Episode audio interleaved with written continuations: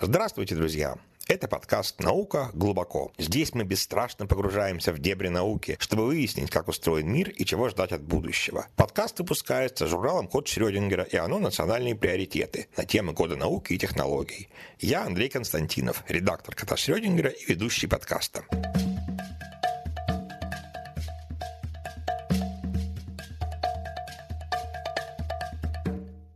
О каком открытии вы мечтаете больше всего? У меня ответ не меняется с детства. Конечно же, о таком, которое радикально продлило бы людям жизнь и молодость. Одна беда – особой надежды на исполнение этой мечты при нашей жизни никогда не было. Но, как оказалось, наука о старении за последние годы сделала ряд удивительных открытий, о которых за пределами круга специалистов еще мало кто знает. О них нам расскажет Вадим Гладышев, профессор медицинской школы Гарвардского университета, недавно избранный членом Национальной академии наук США, один из ведущих в мире специалистов в области исследований старения. Вадим, у разных животных, эм, даже у млекопитающих, очень разная продолжительность жизни. Мышка живет два года, а кит доживает э, чуть ли не 200 лет. То есть она может отличаться даже не в 10, а в 100 раз. Как так получается? Это зависит от генов и вообще от чего это зависит? Да, это очень хороший вопрос. Э, продолжительность жизни, она э, определяется в основном генами на уровне видов. То есть, если мы сравниваем разные организмы, они живут как, как было сказано, очень разную продолжительность жизни. Э, даже среди млекопитающих разница может быть в 100 или даже 200 раз. Вот. И такой хороший пример можно сказать, что предложить, когда, скажем, мы возьмем дом и туда посадим какие-то организмы, так, чтобы они дышали одним воздухом, ели одну и ту же еду. То есть вся, вся окруж... факторы окружающей среды у них были бы одинаковые. Ну, например, берем там, например, муху, мышь, собаку и человека. Вот. И э, что бы мы ни сделали, то есть а, они все равно будут, там, муха будет жить там 3 месяца, например. Мышь там будет максимум 3 года, собака может быть максимум 15 лет, а человек может 100 лет прожить. Ну, фактически, это, это говорит о том, что основа продолжительной жизни – это все-таки генетическая составляющая.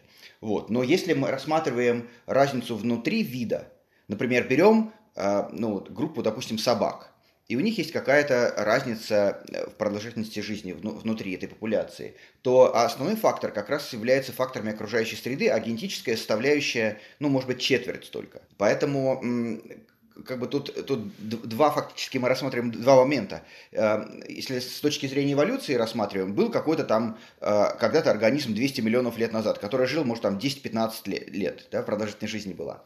А потом как бы случился отбор, а, и какие-то организмы нашли свои определенные ниши, э, э, где они там, у них, может быть, нету, не было хищников, они живут долго, или большие, большая масса у них, как у китов, они живут долго. А других, наоборот, им надо быстро очень размножаться, как мышам. У них жизнь э, укоротилась. Вот. Но это все через гены происходит. А вот почему природа так об этом заботится, чтобы все умирали? И даже не только о том, чтобы мы умирали, но еще о том, чтобы мы старели. Ну, по крайней мере, все многоклеточные существа. Я не знаю, вот бактерии, кажется, не умирают, не знаю, насчет амеб там.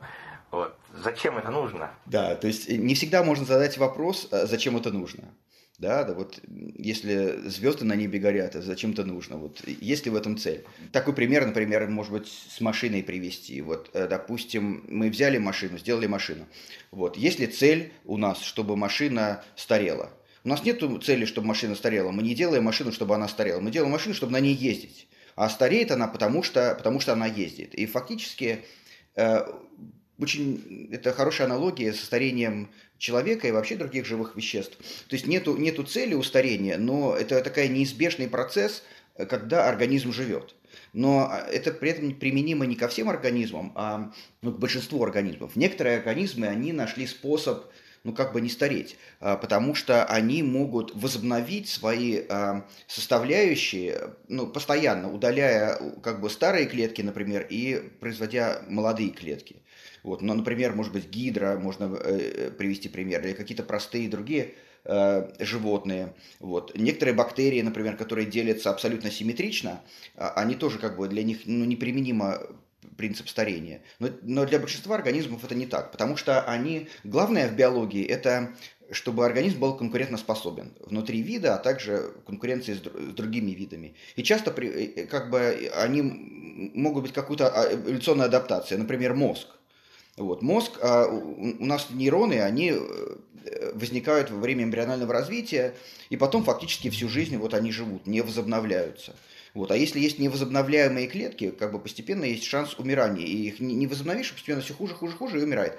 И, ну, также, например, э, какие-то структуры, там, скелет или там как элементы глаза, э, там, кардиомиоциты. В общем, много разных есть элементов в организме, которые, ну, такая эволюционная стратегия у нас, у млекопитающих, так, чтобы это было выгодно. Вот. Но при этом, к сожалению, из-за этого не удается остановить процесс старения. Ну вот, а машины, они же все стареют примерно одинаковое время, а животные так, так стареют по-разному. Вот, казалось бы, зачем этой мышке так, так быстро стареть, если, может быть, она могла бы прожить те 200 лет, которые прожил кит? Почему такая невероятная разница? Ну, я бы предположил, что разные производители делают машины, которые стареют с разной скоростью. Я не знаю, какой-нибудь Мерседес, наверное, мне кажется, стареет медленнее, там там, чем, ну, я не знаю, там, не хочется приводить какие-то примеры, которые короткоживущие машины. А что тогда такое вообще старение? Это просто такое вот накопление маленьких повреждений, поломок, или есть какой-то центральный процесс, какая-то программа или что-то еще, которое управляет всем остальным? Ну, с моей точки зрения, программы нет. Если есть программа, э, ну, как бы есть цель, что ли, у этой программы, да, вот как в случае машины, вот, вот, вот ну, ну нет, мы, мы делаем как бы программу жизни этой машины, чтобы она двигалась. Также у человека есть программа жизни. Мы э, живем, а из-за этого производятся какие-то э, побочные э, процессы, какие-то метаболиты ненужные производятся, какие-то ошибки, и, и это все постепенно накапливается, и это, это приводит к, к потере функции и в результате к смерти. Вот, то есть, ну, ну, в этом плане цели никакой нету. Ну и другой пример, может, я привел бы, если была бы программа, тогда был бы какой-то какой ген или набор генов, э, ну, программа, что значит, генетическая программа, да, которую можно было бы на, разрушить и как бы изменить, и тогда бы э, остановился процесс старения. Вот. Но мы не знаем ни одного вида, да, где бы так было, ни одного примера, как бы, когда эта вот программа была бы нарушена. Потому что в каждом, например, в каждом человеке у нас есть мутации. У нас в среднем порядка 7 генов нарушены вот, у каждого человека. И как бы есть любые комбинации среди в популяции этих разных потерь функций генов, ну, нет такого ситуации, когда вдруг нарушен какой-то ген и процесс остановился. И это не только у человека, а в любом виде мы такого примера не знаем. И опять-таки это не только мы не видим примера, но и как бы смысла особенного нету в этом. Вот мне так кажется. Но мы знаем нескольких очень необычных существ. Да, и вы как раз известны в частности тем, что расшифровали и первым начали исследовать э, геномы головы землекопа и начали Ниццы Бранта, двух знаменитых э, мелких зверушек, которые живут в десятки, почему-то живут в десятки раз дольше своих собратьев. Как им это удается? Они не остановили старение? А что они тогда сделали? Нет, они не остановили старение, они просто стареют медленнее. Ну, летучие мыши, э, они известно, что большинство летучих мышей, они стареют медленнее, чем э, ожидается на основе размера их тела есть какая сильная такая корреляция, чем больше организм, тем он э, медленнее стареет и дольше живет. Вот. Но в случае летучих мышей это очень сильное исключение. Одни из самых маленьких млекопитающих а могут жить там больше 40 лет. В случае землекопа, голого землекопа, ну, похожая как бы идея, то есть тоже организм, по идее, должен был бы стареть три года, например, жить, а он там, там живет там, 30, почти 40 лет может жить. Ну, просто в лаборатории ну, такое, такое редкое событие, когда организм живет там 30 лет, но это больше, чем карьера ученого фактически, поэтому никто это не изучал. Эм, есть одна лаборатория э, в США, которая как бы изучает этих животных там где-то 30 лет. Вот там есть одно животное, голый землекоп, которому сейчас 38 лет, но это один организм, поэтому мы даже не знаем, какая максимальная продолжительность жизни, и мы не можем изучить это как популяция. То же самое ну, с, с другими долгоживущими организмами, летучие мыши, их трудно содержать в лаборатории, например, ну и тоже как бы кто будет содержать 40 лет. Вот. А киты там трудно их тоже э, трекинг делать их. Ну, в общем, свои, свои, свои сложности. В этом плане, может быть, человек это неплохая модель, потому что человека можно следить лучше. А известно ли что-нибудь о том, какие именно механизмы позволяют вот, голому землекопу или этой летучке мыши ночницы Бранта э, жить так долго? По-видимому, это не какой-то один механизм, это набор разных механизмов. В случае летучей мыши, например, вот ночница Бранта, но это не только ночница Бранта, но и другие э, такие летучие мыши, а они, э, у них, например, есть как бы ген нарушен э, рецептор гормона роста. Вот. Но не нарушен, он, он изменен как бы. Вот. И ну, это, очевидно, была адаптация, чтобы их, они стали поменьше. Ну, потому что им легче будет летать, ловить насекомых. Вот. Но из-за этого а, они чуть-чуть увеличили продолжительность жизни. Это, как бы, ну, есть это много других адаптаций. У землекопа там тоже какие-то свои есть. Вот, например, э, землекоп не поддерживает постоянную температуру тела. Это одно из немногих млекопитающих, которые как бы если посадишь там в клетку 15 градусов, у него температура тела будет 15, там, там посадишь 30, будет 30. Вот. И поэтому не нужно тратить энергию на нагрев и охлаждение организма. Если они приобрели сразу по многу адаптации, увеличивать продолжительность жизни, то как-то их к этому подталкивала сама эволюция, получается? Но опять-таки а, организмам важно быть конкурентными способны их э, в этой нише в окружающей среде, где они живут. Например, у землекопа они живут под землей, у них мало хищников фактически, да, то есть поэтому это вот это известная наблюдение, что отсутствие хищников часто приводит э, к увеличению продолжительности жизни. Ну, в чем-то похожие вещи и, и у летучих мышей, потому что они летают, соответственно, э, как бы маленькое время э, суток, когда они как бы подвижны. Тоже такая адаптация. Вот. Да, вот, ну, вот не совсем понятно, к чему, к чему это они так адаптируются все-таки, почему увеличивается продолжительность жизни часто, да, и... Ну, у них нету цели, у них нету цели жить долго. У них цель есть э, быть конкурентным организмом. Вот. А они как бы нашли вот свою нишу, где они конкурентоспособны. И эта э, ниша соответствует как бы долгой жизни. А, а есть ниши, где соответствует короткой жизни. Допустим, вот взять мышей или крейс, допустим. У них продолжительность жизни, наоборот, уменьшилась. Потому что им важно, когда вот есть, например, какая-то еда, им быстро-быстро размножиться. А, а, и э, чтобы популяция сильно увеличилась. Вот. И поэтому у них как бы все укоротилось, потому что у них ускорилось развитие. Соответственно, ускорилось развитие, ускорилось старение. Вот. Все, они живут меньше. А мы, люди, вот когда начинаем стареть? Это процесс, который идет с самого рождения, вот как, ну, как старение автомобиля идет с самого выпуска автомобиля, да? Или есть все-таки какие-то важные э, э, этапы на этом пути, какое-то вот сначала малое старение, потом ускоренное старение. Вот как это проходит у нас? Вот, ну, а, это, да, хороший вопрос. Это очень активно сейчас изучается. Вот у нас вышла недавно статья, буквально месяц назад, а, где мы предположили, а, когда начинается старение у организма. А, и, и мы нашли, что оно начинается во время эмбрионального развития, но не с самого начала, когда образуется зигота, когда там яйцеклетка соединяется с сперматозоидом, получается зигота, а, но возраст зиготы как бы он не нулевой. Потому что э, вот эта зародышевая линия и у мужчин, и у женщин, как бы пока были в организме, они старели. Соответственно, они соединились, и возраст не нулевой. Вот. А потом происходит как-то омоложение этого организма, эмбриона. И у мыши мы нашли ну, где-то где от 4 до 10 дней после оплодотворения. Ну, у человека это будет соответствовать, ну, скажем, 2-3 недели, наверное. Вот. Когда происходит омоложение, получается самый минимальный возраст биологический. И потом мы видим, что после этого начинается процесс старения. Вот. И дальше он продолжается фактически всю жизнь.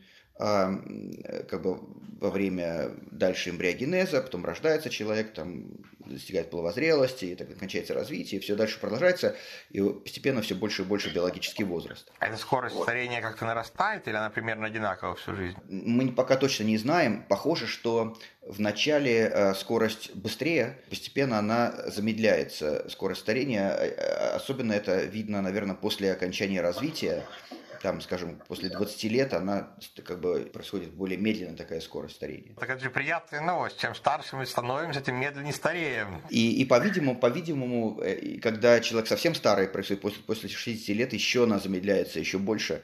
Вот. Ну, мне кажется, там уже просто метаболизм замедляется, и поэтому и, и скорость старения тоже, тоже уменьшается. Но я бы сказал, что это такая еще серая зона, когда мы до конца не понимаем, потому что есть разные методы изучения скорости старения, и они какие-то общие закономерности есть. Например, мы почти всегда видим, что сначала скорость старения быстрее, а потом она замедляется. Но как бы точно определить пока не получается, надо просто как бы добавочные методы, лучше это изучать. А как это мы так следим за скоростью старения? Это что именно происходит? Что это за старение? Есть так называемые биомаркеры старения. Это вот, э, с моей точки зрения, почти что революционное изменение в нашей области, когда где-то вот 10 лет назад мы еще не могли нормально следить за старением. Ну, смотрели, может быть, за какими-то определенными типами повреждений или за там, укорочением теломер. Э, какие-то такие вот вещи смотрели. А вот за последние годы возникли новые методы, и самый известный метод – это эпигенетические часы старения. Их придумал э, Стив Хорват, э, он э, в UCLA, в Лос-Анджелесе работает. И, и сейчас это направление очень сильно развелось, очень много разных часов было сделано. Некоторые часы, они э, натренированы на, на, на определение хронологического возраста, некоторые на определение, скажем, там, вероятности болезней или смертности. Разные типы часов есть, но в целом они все определяют какой-то какой элемент старения. И вот применяя эти часы, мы можем следить, как происходит, собственно говоря, старение. А что это за часы? Зачем они нужны организму? Это не часы, которые нужны организму, это просто метод определения. Это вот, ну, как вот мы часы на руке носим, вот как бы это метод, а не то, что организму нужны часы, это просто часы мы определяем время такой биомаркер времени, а это биомаркер старения, поэтому мы его называем часы, вот, и они а, на основе а, метилирования ДНК. ДНК состоит из четырех нуклеотидов, один из них цитозин, может метилироваться. Это вот та самая эпигенетика, когда на э, ДНК э, влияние среды оставляет какие-то отметки, да, вот в виде этого самого метилирования. И вот мы можем просто посчитать количество этих отметок в определенных местах, или, или что тут происходит?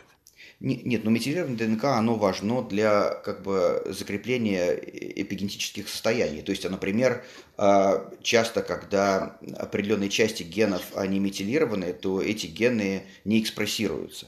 То есть это как бы, это, ну это вот, например, нам нужно, чтобы определенные гены в определенных тканях экспрессировались или нет, потому что у нас биология тканей разных типов, типов клеток, она разная.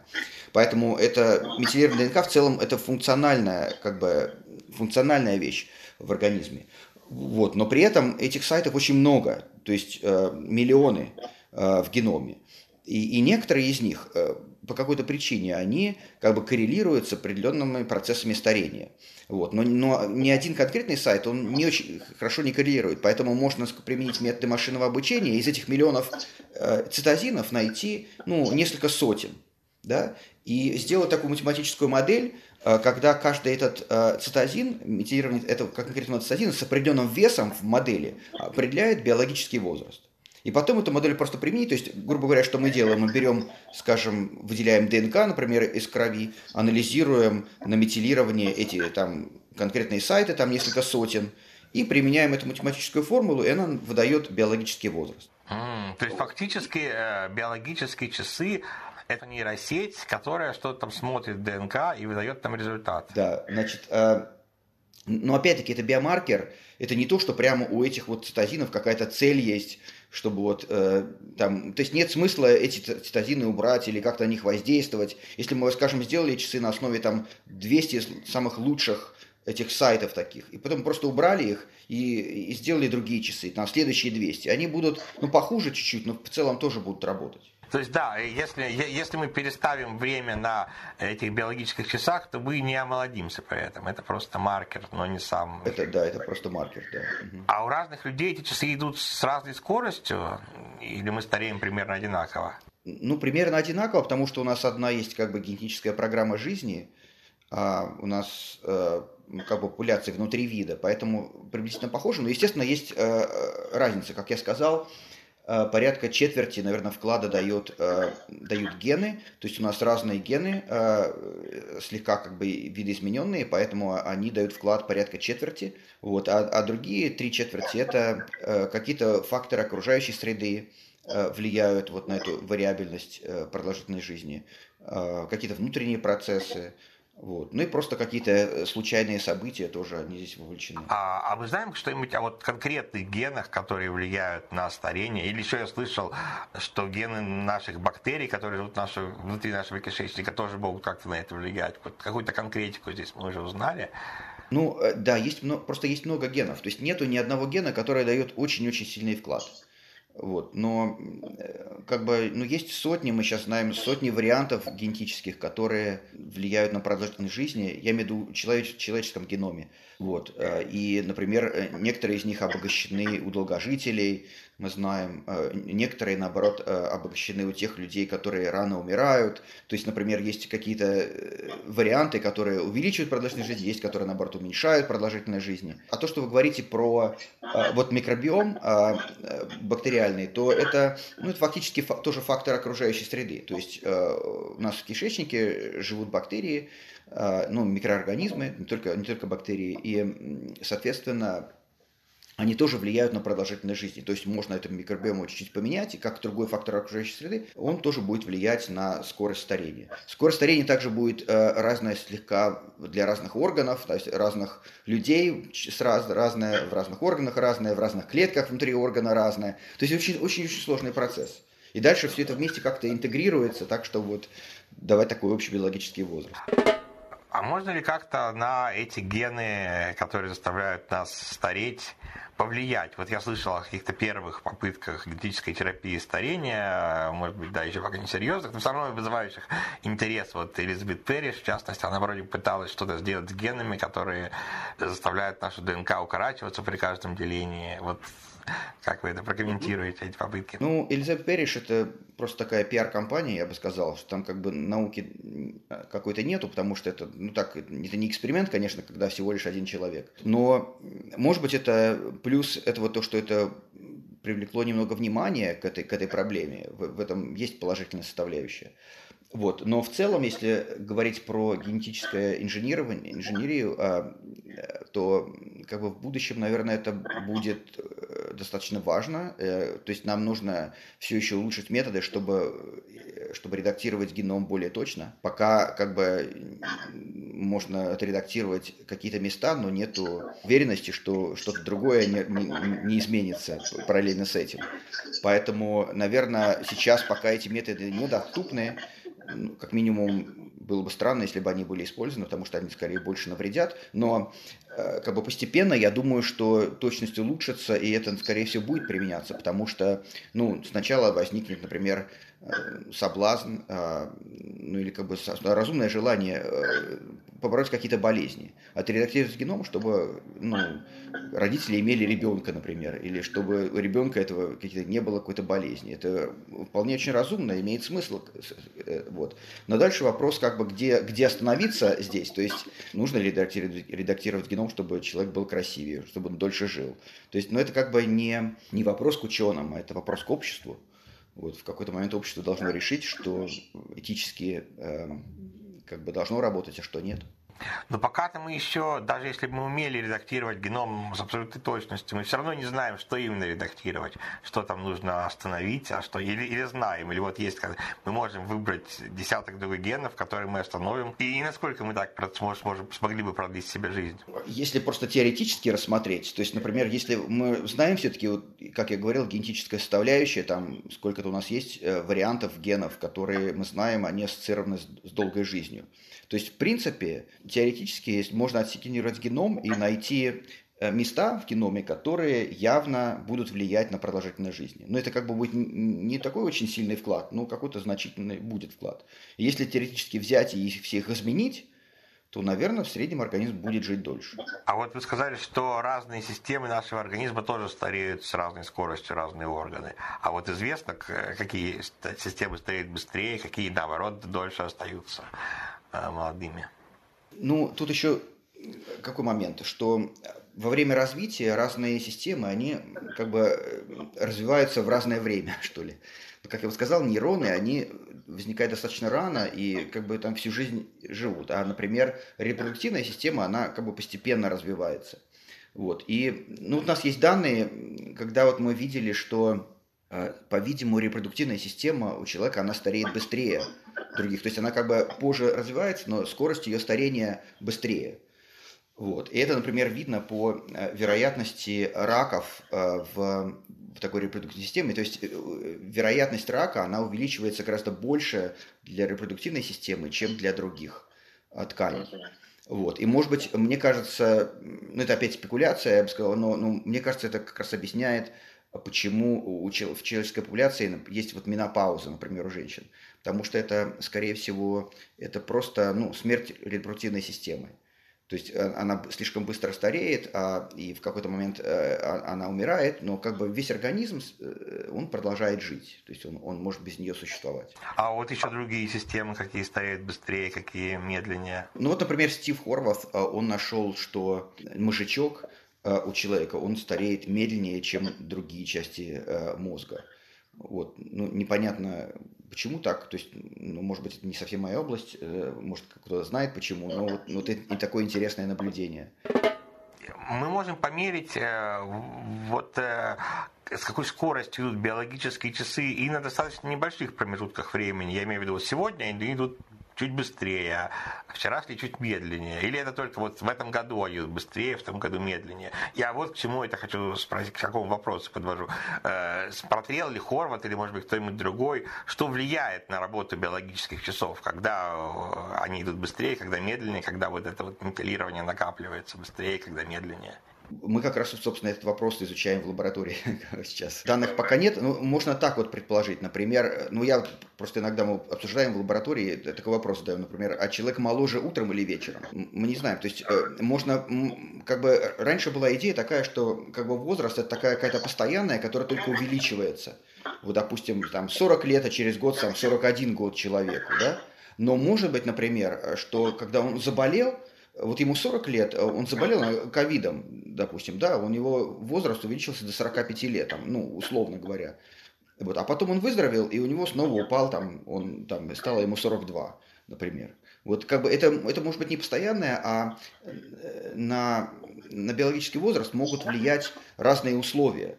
И поэтому, мне кажется, можно, можно его менять. Например, там человек там вот курил, курил, курил, и у него, ну, курение это известный фактор, ускоряющий старение, а потом решил, что нет, вот я не буду курить, и организм постепенно он восстанавливается после курения, и, и, и биологический возраст может чуть-чуть уменьшиться. Но это гипотеза, это предположение, то есть данных на самом деле нет пока таких, но это было бы, имело бы смысл. И вот мы как раз это изучаем вот на разных примерах, там вот в случае болезни, например, в случае беременности, в случае курения, много разных других ситуаций, когда можно предположить, что возраст может меняться, как бы это не постоянно, она может как бы флуктуировать чуть больше, чуть меньше, в зависимости от условий.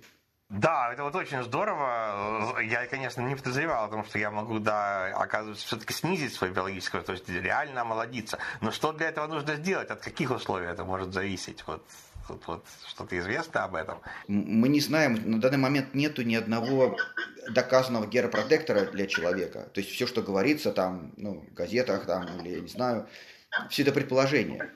Вот, мы знаем, что есть геропротекторы для модельных организмов, то есть э, в случае мышей есть много способов увеличить их продолжительность жизни. Там на четверть можем запросто. В случае э, там мух можно в три раза увеличить, в случае там червяков в 10 раз это как бы работает. И, и поэтому, в принципе, конечно, это должно быть, э, должно работать на человеке, но для того, чтобы понять, что работает, нужно это проверить, сделать эксперимент. Эксперимент делать очень дорого.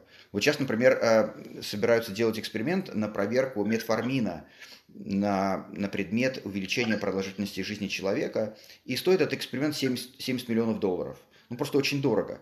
А, и поскольку большинство вот таких кандидатов, э, геропротекторов, это какие-то известные соединения, которые нельзя, нельзя там запатентовать, то есть компаниям невыгодно вкладывать деньги, потому что они не сделают на, на этом, вкладывать деньги на такой эксперимент. Соответственно, нужны какие-то, э, не знаю, богатые люди какие-то, или, может, государства, которые бы давали деньги вот на такие эксперименты, чтобы, чтобы эти геропротекторы были проверены. Если мы проверим там 10, например, то какие-то пару из них сработает, я уверен.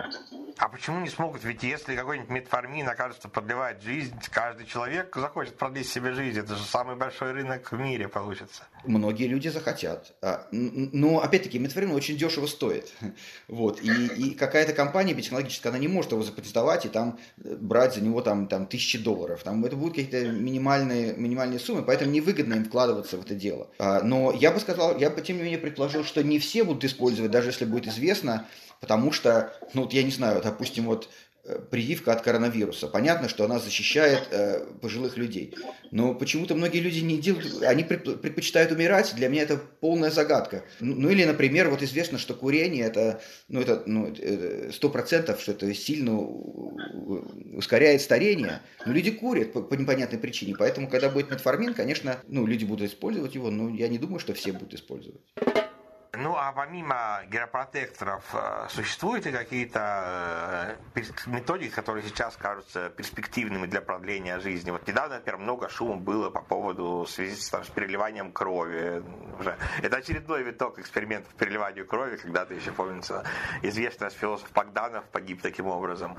Вот. А вот что сейчас? Может быть, да, я, какие-то совсем другие эксперименты надо было назвать, не переливание крови, просто это то, о чем я слышал. Мне кажется, сейчас очень э, интересное направление в области биологии старения – это изучение омоложения. И это как бы пример связан с, именно с э, факторами Иманаки. За что он получил Нобелевскую премию? Он смог перевести клетки взрослого человека в эмбриональное состояние. То есть фактически из старого возраста в молодой, в молодой возраст.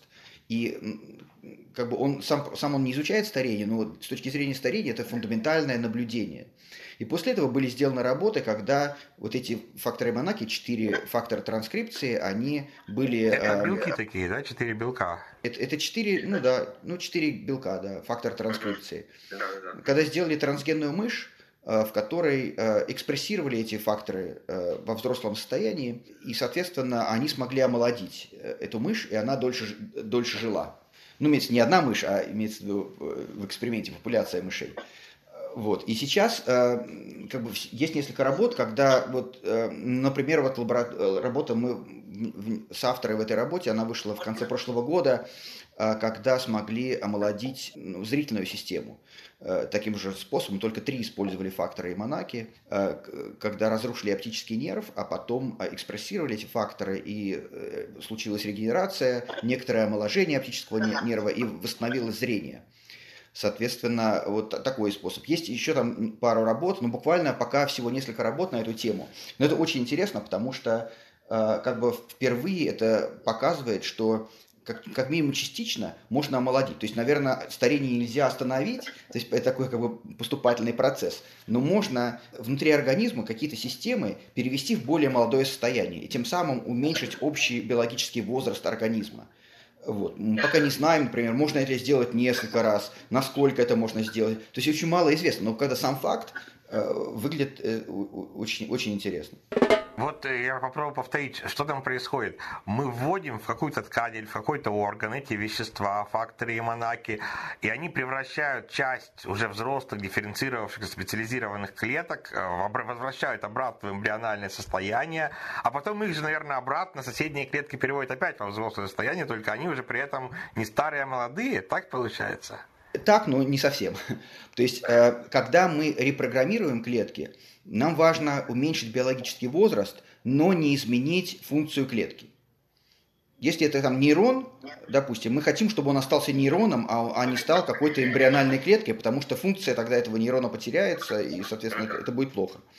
Поэтому попытки делаются, как бы, можно сказать, возбудить такие клетки, то есть экспрессировать эти факторы монаки не постоянно, а временно, например, на один день.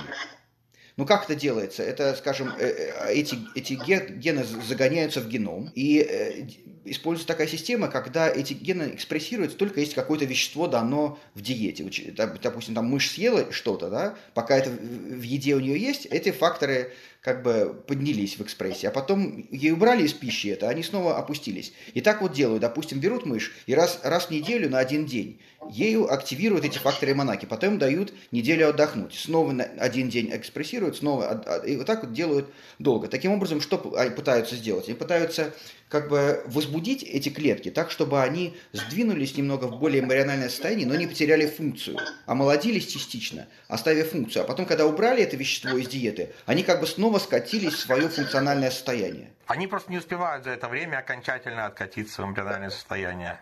Да, а, да, ровно так. И, и даже нейроны, даже нейроны омолаживаются я говорю, пока очень мало данных, мы не можем наверняка судить, а, какие клетки могут точно омолаживаться, какие нет. Больше всего работ было сделано в фибробластах, это такая классическая э, модель клеточная, когда их очень легко перевести в эмбриональное состояние. Можно смотреть вот этот time course, когда вот там на день, на один час или на один день, на сколько-то, э, как они омолаживаются, и постепенно смотреть на функцию фибробластов и, э, и на биологический возраст. А, мы, мы следим здесь вот а, о том, что клетка омолодилась не по каким-то уже биологическим часам, а потому что она стала как-то лучше свои функции исполнять. У нас есть разные способы смотреть на, на такую клетку. То есть э, мы можем сделать э, анализ экспрессии генов и увидеть, собственно, что это за клетка. Допустим, это все еще фибробласт остался, например, или это уже э, какая-то эмбриональная клетка или что-то там посередине. А, значит, и при этом мы можем смотреть на метилирование ДНК, смотреть биологический возраст этими пятническими часами. Сейчас методы э, развились, когда можно смотреть этими методами внутри одной и той же клетки. Вот. И поэтому вот много-много клеток смотрим, и в каждой клетке мы видим, а, вот эта клетка фибробласт, и вот у нее такой-то биологический возраст, а вот эта клетка уже стала эмбриональная клетка, и у нее вот такой-то биологический возраст. А эта клетка, она вот уже омолодилась чуть-чуть, у нее в два раза меньше возраст, она все еще фибробласт. Но это вот, говорю, это вот работы, которые происходят ровно сейчас. Они просто очень сложные, сложные эти работы, это анализ на отдельных клетках, чтобы смотреть и то, и то, там, их буквально там три лаборатории в мире может делать. Это очень сложные, сложные процессы. Мы вот э, э, упомянули пока два направления, мне кажется, да, на острие науки. Это исследование биологических часов, э, связанные с ним, и исследования, связанные с факторами Яманаки. Вот что-нибудь, может быть, еще такое сейчас особенно бурно развивающееся и перспективное, на ваш взгляд, происходит в вашей области? Я бы, может быть, расширил немного не просто факторы Яманаки. Факторы Яманаки – это тоже такое средство. Это могут быть какие-то другие процессы. Не обязательно прямо эти, эти четыре фактора транскрипции. Э, допустим, факсового омоложения. Были работы, когда смогли эти факторы заменить на химические вещества. Допустим, 4 фактора на 8 химических веществ смогли заменить. Но это не так хорошо работает, но как бы были работы на эту тему. Были найдены другие совершенно комбинации, там три гена, которые никак не, пересекаются с этими четырьмя факторами Монаки. Тут как бы важен принцип.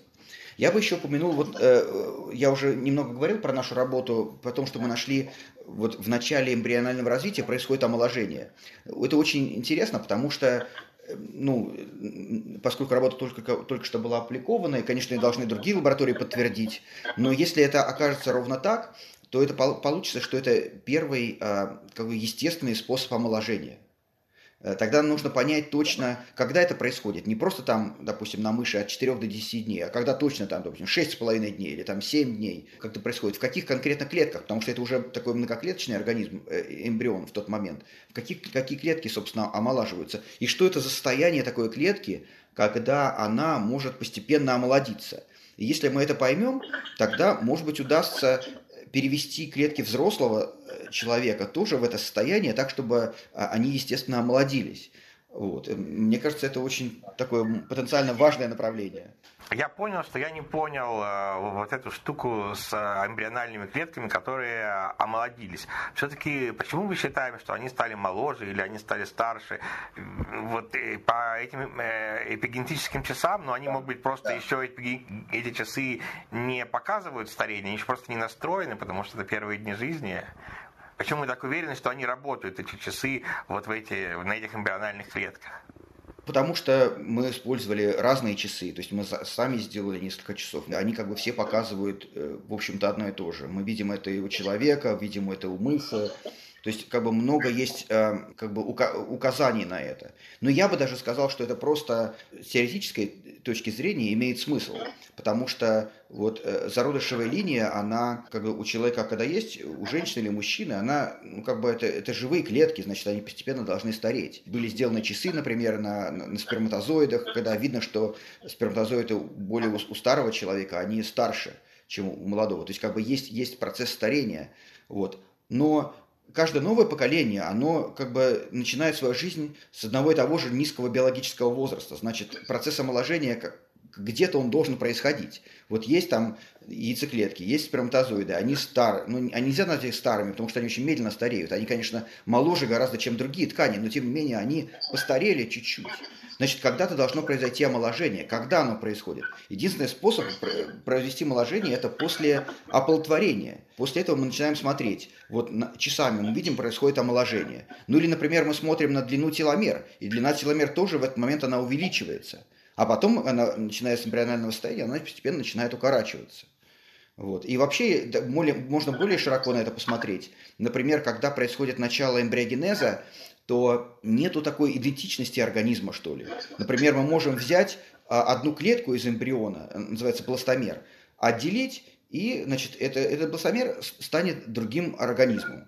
Вот, и так как э, двойняшки, например, получаются, когда происходит эмбрион, разделение на, на, на два других эмбриона. Вот. Или, например, можно искусственно взять и два эмбриона соединить, тогда получится такой химерный организм. Вот. И это можно сделать не только на, на, на одном виде, а можно на разных видах сделать. Например, можно досадить клетки крысы в эмбрион мыши, и получится такая химера крысы и мыши, где там половина клеток будет крысиная, половина клеток мышиных. То есть нет идентичности этого организма пока еще. А потом, когда происходит дифференциация, когда там э, три типа клеток вот возникает, такой процесс гаструляции, тогда, собственно, такая как бы начинается, можно сказать, жизнь организма. И, и старение, собственно, начинается тогда же. Насколько вообще в этой области быстро развиваются исследования, насколько много мы уже знаем, а, как вы думаете, когда а, мы сможем замедлять старение, а может быть и, и вовсе его останавливать? Ну и вообще сможем ли в каком-то обозримом будущем? Если вот мы э, оставим в стороне этические аспекты этой проблемы, а когда наука даст нам возможность э, решать такие вопросы? Проблемы с замедлением я не вижу такой фундаментальный. То есть это просто вопрос времени. А для этого нужно просто реально проверять разные, разные соединения для начала, такие более простые, как метформин. То есть метформин может, может сработать, а может нет, но это важно это проверить. Вот. А, но есть другие там кандидаты, там акарбоза, там рабомицин, да, которые такие хорошие кандидаты, их надо просто проверять. Соответственно, когда будет проверено там с десяток, наверное, сколько-то сработает, и люди реально будут увеличивать продолжительность жизни. А чтобы остановить старение, я очень сомневаюсь, что это удастся. То есть мы, по-видимому, можем омолаживать Э, какие-то части организма, но другие части мы не сможем омолаживать. Скорее всего, продолжительность жизни у человека может быть в будущем сильно увеличена, но насколько она будет сильно увеличена, трудно сказать. И пока даже теоретически мы не понимаем, как могли бы совсем остановить старение. Вадим, э, так совпало, что э, сегодня, в день нашего разговора, мы узнали о том, что вам присуждена премия имени Георгия Гамова. Расскажите, за какие именно исследования э, ее присудили и чем они завершились, какими открытиями, за какие результаты? Да, дали премию, конечно, я очень рад, потому что ну, премия посвящена такому выдающемуся ученому российского происхождения Георгию Гамову и она в предыдущие годы была дана ну, нескольким очень известным ученым, и поэтому мне очень приятно, конечно, в этой компании находиться. Вот. А мне ее дали за научные работы, за изучение селен-содержащих белков и за изучение старения. А что это за белки? Наша лаборатория вот известна тем, что мы нашли э, полный набор Э, генов, которые кодируют селен, содержащие белки. Селен, как бы это э, элемент химический, и он абсолютно необходим для жизни. Вот если вы идете, скажем, в аптеку, видите там смеси мультивитаминные, если посмотрите, там есть селен. Ну и казалось бы, почему он нужен? Он нужен, потому что есть определенный набор белков, в которые он встраивается, который необходим для его их функций. Их 25. Мы нашли, что их 25 белков в человеке. Из-за этого понятно, почему этот селен нужен и, собственно, что он делает. Вот в этом работа. И теперь несколько коротких вопросов. Наша рубрика «Блиц». Какая научная загадка, вопрос или проблема волнует вас больше всего? Ну, меня волнует всего, собственно говоря, понять, что такое старение, как его замедлить, и как обратить вспять. То есть это вот наша основная тема нашей лаборатории сейчас, и она вот самое важное, мне кажется. Должен признаться, меня тоже. Какого изобретения вы больше всего ждете для себя? Ну, я не знаю. То есть это трудно сказать, какое я жду для себя, потому что наука – это такая вещь, которая идет какими-то непонятными путями. Иногда кто-то другой аппликовал что-то, и вдруг мы строим наши идеи на этой, на этой работе. Иногда мы что-то находим. Это как бы не, трудно предсказать будущее, иными словами. Какая научная новость за последнее время вызвала у вас самые сильные эмоции и почему? Не обязательно новость об открытии, может быть, новость об организации чего-то. Ну, любая новость, связанная с наукой. Я бы сказал, что вот если смотреть за самыми важными научными открытиями вот за все последнее время, я бы сказал, что одно это репрограммирование клеток факторами Яманаки, но это не, не так прям совсем новое, это потому что уже там лет 10 назад он премию Нобелевскую получил за это даже. Вот. Но тем не менее в этом веке было сделано. И вторая это вот геномная революция, потому что за нее, хотя Нобелевскую премию не дали, но это может быть вообще в биологии самое важное секвенирование человеческого генома и других э, геномов, потому что это полностью изменило всю науку. И последний вопрос. Мы собираем прогнозы, чтобы через 10 лет в 2032 году проверить, Назовите какую-то вещь, технологию или важную черту мира вокруг нас, которая будет через 10 лет и как-то изменит нашу жизнь, ну, подобно тому, как в десятые жизнь изменили смартфоны. Трудно. Мне кажется, одна вещь э, – это то, что мы, люди больше будут следить за здоровьем через э, свои телефоны, так скажем. То есть появится больше возможностей, э, э, то есть будет меньше вклад докторов и больше будет вклад электроники, я бы так сказал. Вот, люди больше будут следить, и они будут следить эти, следовать этим рекомендациям, которые будут электронно получать. Я вот такое предположение сделал. Но вообще загадывать на будущее это вообще очень неблагодарное дело, конечно. Что ж, давно мечтаю о том, чтобы телефон заботился о моем здоровье. Спасибо, Вадим. Надеюсь, мы с вами попадем в будущее, где старение можно замедлить, а может даже остановить. До новых встреч, друзья! С вами был Андрей Константинов и «Наука глубоко» – подкаст, который журнал «Код Шрёдингера» и «Оно. Национальные приоритеты» выпускают на темы года науки и технологий. Если вам понравился выпуск, то обязательно ставьте нам оценки и лайки в том приложении, где вы нас сейчас слушаете. Делитесь этим эпизодом с друзьями.